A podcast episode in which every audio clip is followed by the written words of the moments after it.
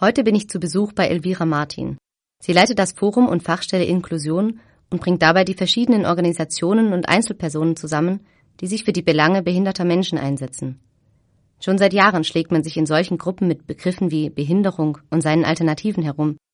Fast wie ein Modewort hingegen kommt der Begriff der Inklusion daher. Der Begriff der Inklusion meint, dass also zu jedem Zeitpunkt immer wieder Menschen neue Anforderungen an Gesellschaft stellen, andere Anforderungen, auch an anderen Orten vielleicht. Also Inklusion findet ja immer vor Ort auch direkt statt unter un unterschiedlichen Rahmenbedingungen.